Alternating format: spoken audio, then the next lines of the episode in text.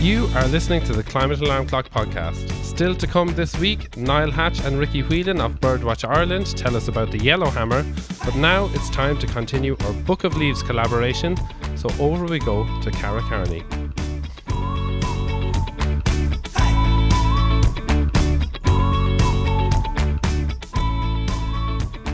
Hello, guys. So, this week I wanted to share a leaf about growing your own food. This can be a confusing place to start, or you might not where to go if you've tried something already and it's not really working out for you.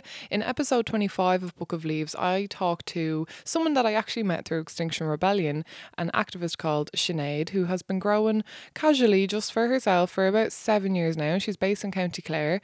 And yeah, I just took out some tips on how to choose what to start growing and what can you you do if you only have a small space to start growing in. However, if you want to check out the episode in full for more tips around soil and compost and and uh, seeds and saving seeds and lots of other tips we go into, I would recommend checking that out. And there are so many groups that you can uh, access for tips on finding out how to figure out problems that you come up with when you're growing carrots in a bucket or what have you. And there's a lovely Facebook group on Facebook, obviously called Be a Hero. But if you search on Facebook, Be a Hero or Grow It Yourself, any of these kind of groups about tips for growing your own food, they're lovely community support networks for answering the questions when you're wondering, why am I doing everything right but nothing is growing? Because sometimes it is a little bit more complicated than we think. Um, but yeah, I think growing your own food is really important to increasing appreciation of where our food comes from and therefore reducing the likelihood of wasting it as well. But anyway, here are some tips for you to grow your own food. Something that I find uh, what makes me decide which veg I'm going to grow in my garden is I actually I have a fantastic um, organic grower that I, I buy my vegetables from you know out of season or whatever i and I, i'll buy from him uh, uh, some vegetables all year round but what i tend to do is I grow the vegetables that he would use plastic for. So, for example, he would put his kale and his um, salads inside plastic, you know, because he has to to keep them fresh.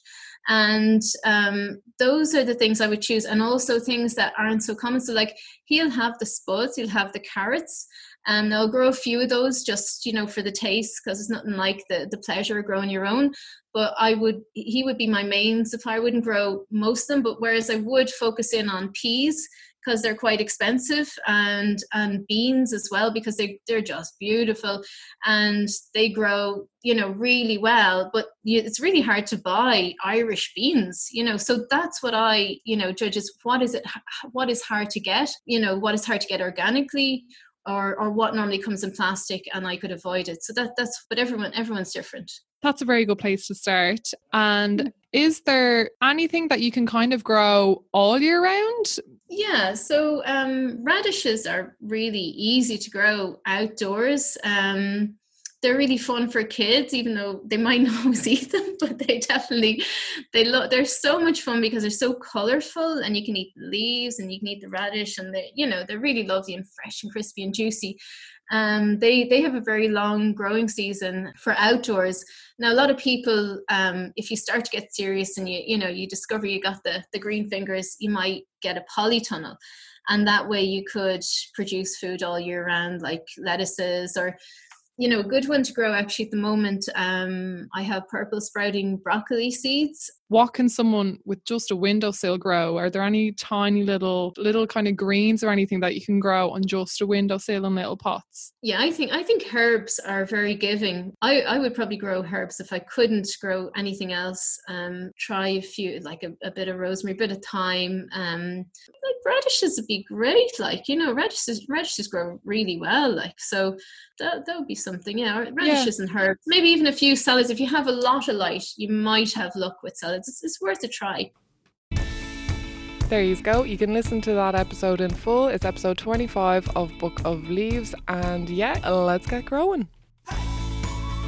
Thank you so much, Cara, and thanks to you and all your guests for all your contributions this season. If you like the tips and advice and just the energy that Cara brings to her feature on our podcast, then do make sure to check out her own podcast, The Book of Leaves. Coming up next on the Climate Alarm Clock this week, we continue our Birdwatch Ireland collaboration.